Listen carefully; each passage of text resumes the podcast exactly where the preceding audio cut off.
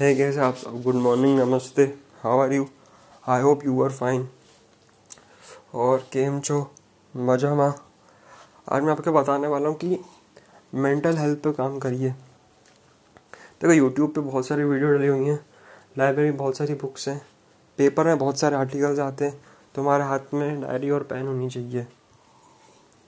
Mental health कैसे बढ़ा सके?